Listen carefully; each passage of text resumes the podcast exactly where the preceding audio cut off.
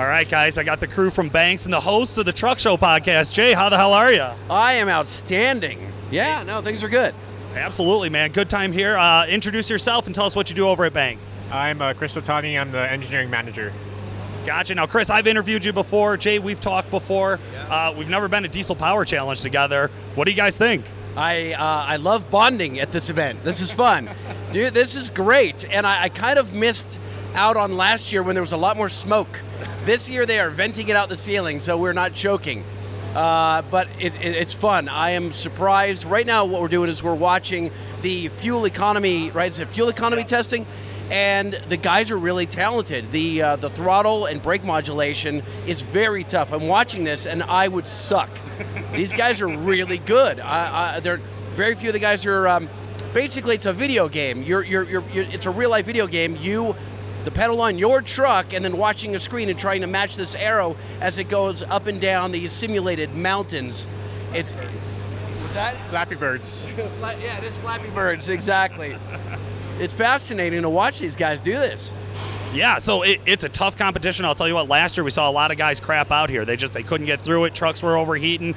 Uh, people seem to be a lot better prepared this year for stacking up in this competition. No, but it's not. It doesn't seem to be that um, hard on the truck. It seems to be it's hard and stressful on the driver. No. Yeah, yeah, um, absolutely. I think this year we have a lot more trucks that were well suited to be up at elevation. A lot of these guys got here on Sunday. They practiced a little bit on the roads. They got out. They, they stretched the legs on the truck. They knew how that how that turbo was going to respond. And you saw it early. Brad Sankey uh, with eight violations. That was a tough one, man. Uh, and that's that big single S480. I, I think kind of showing its nature there. Where I don't care how good of a driver you are, you got to get the turbo to light and you got to stay on it. Well, Matt Matt Meyer with the uh, the uh, OBS Ford over here, he, I think he's got a big single as well, but he just knew how to modulate it. He really knew how how and when to get into the throttle in order to overcome that. And he was having some issues with the um, at the at the gear changes, but he I don't think he had a single violation. He just knew his truck so well. You know what I mean? He could overcome it. Absolutely correct. Also, this year I think we're four uh, four guys with zero violations. Last year, Cody Cody Pulliam had the best with only one violation.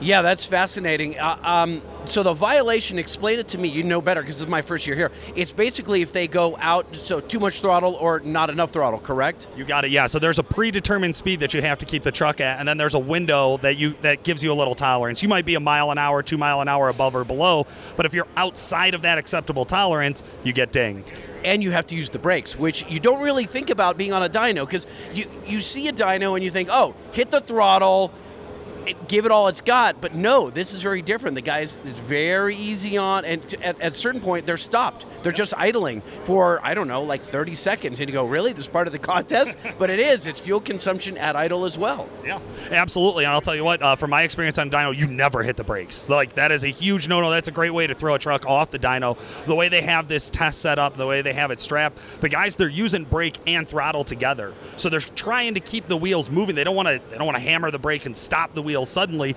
That'll cause huge issues. What they want to do is bring that deceleration down at a very specific rate. And it's not like you said, it's not just an idle rate. You can't just let off the throttle and let it drop in naturally. Right. Yeah. And and these trucks are strapped and chained. It's not moving. I mean, literally, they, you could turn this room upside down and the truck would hang on the ceiling. You know. Absolutely. Well, hey guys, thanks a lot for uh, talking with us, and we'll definitely be catching up with you throughout the week. Yeah, this is going to be fun. We've got all kinds of data logs here. So uh, Chris is over here crunching the numbers, and. Um, so, what are you? Are, they're all CSV files off the iDash data monster. So what are you using right now to extrapolate the data, Chris? Uh, we're just using a computer software program that um, it's a universal one that opens up CSV files.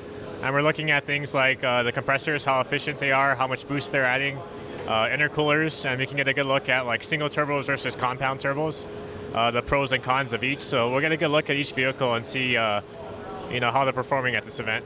So this iDash monitor is something I've been really excited about. I'm really excited to see it implemented here at the Diesel Power Challenge with big street trucks. I mean, that's really what this is. We're not allowed to have, you know, back half cab, you know, or tube, tube and chassis trucks. These are daily driver trucks. So it'll be interesting to see what type of data we pull out and how we also use that data to look at these trucks and make decisions about where do we go in the future. Yeah, a lot of these guys don't really know what their trucks are doing. They don't know what their turbos are doing. They just keep bolting on bigger and bigger equipment, and they really don't understand what it's doing. They don't know if the temps are going up or, you know, is there is the turbo working against them in many cases. So the, the data monster will tell them that. And it's to that end, we have a contest going on right now. It's called the Are You Mad Bro contest. mad meaning manifold absolute uh, density, manifold air density. I'm sorry, manifold air density. And um, we're looking for the best manifold air density, the best turbo air density, and the best intercooler air density.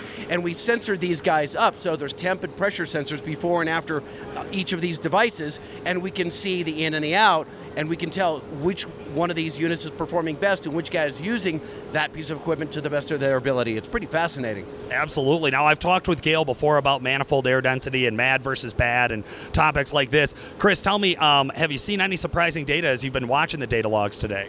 Uh, not too much today. Today's kind of just setting up everything and making sure everyone's got it all configured properly. Um, since we're just doing some kind of uh, fuel economy testing, but tomorrow we're going to see some uh, true power numbers from these guys. So a lot of these, a lot of these guys have not never used gear like this before. I mean, they're like, really? I need all these sensors? Like, if you want the data, yes. I mean, you can't just guess. I need temperature and pressure everywhere. Right.